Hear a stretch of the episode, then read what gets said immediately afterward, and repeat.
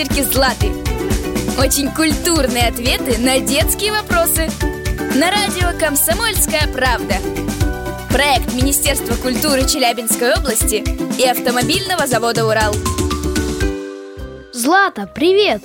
Привет, Ваня! А давай поговорим сегодня об опере.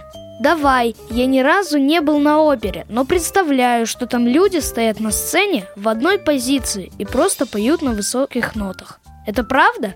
Нет, ты сейчас описал выступление хора или одного солиста с небольшим произведением, а в опере все иначе. Это настоящий спектакль, только в нем артисты не говорят, а поют. Там есть сюжет, свои исполнители главных и второстепенных ролей, несколько актов, декорации и многое другое. Хорошо, но ведь оперу не показывают в обычном театре.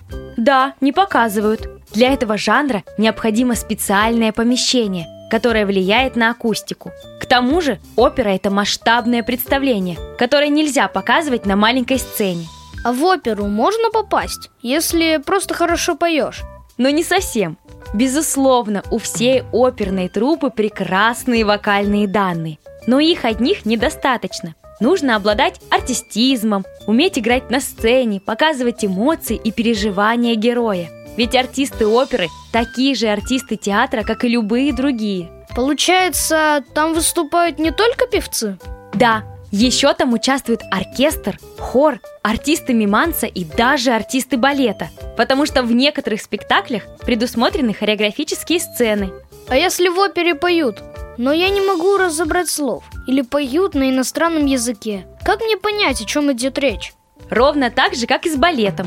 Покупаешь программку перед спектаклем и изучаешь. Там все по актам расписано.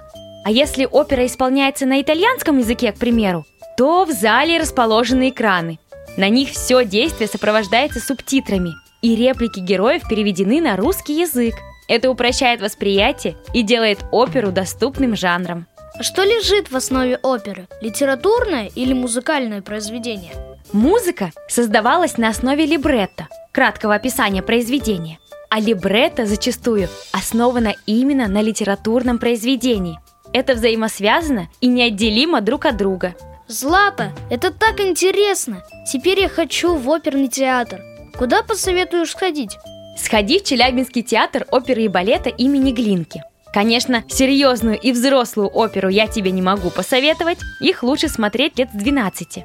Но мюзикл «Алиса в стране чудес» будет в самый раз. Там и поют, и танцуют, и крутые декорации с костюмами показывают. Все это на русском языке.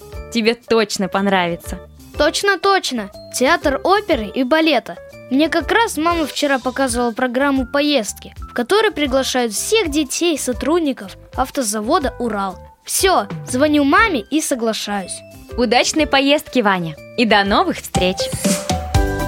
Подкаст «Ящерки Златы». Очень культурные ответы на детские вопросы. Проект Министерства культуры Челябинской области и автомобильного завода «Урал».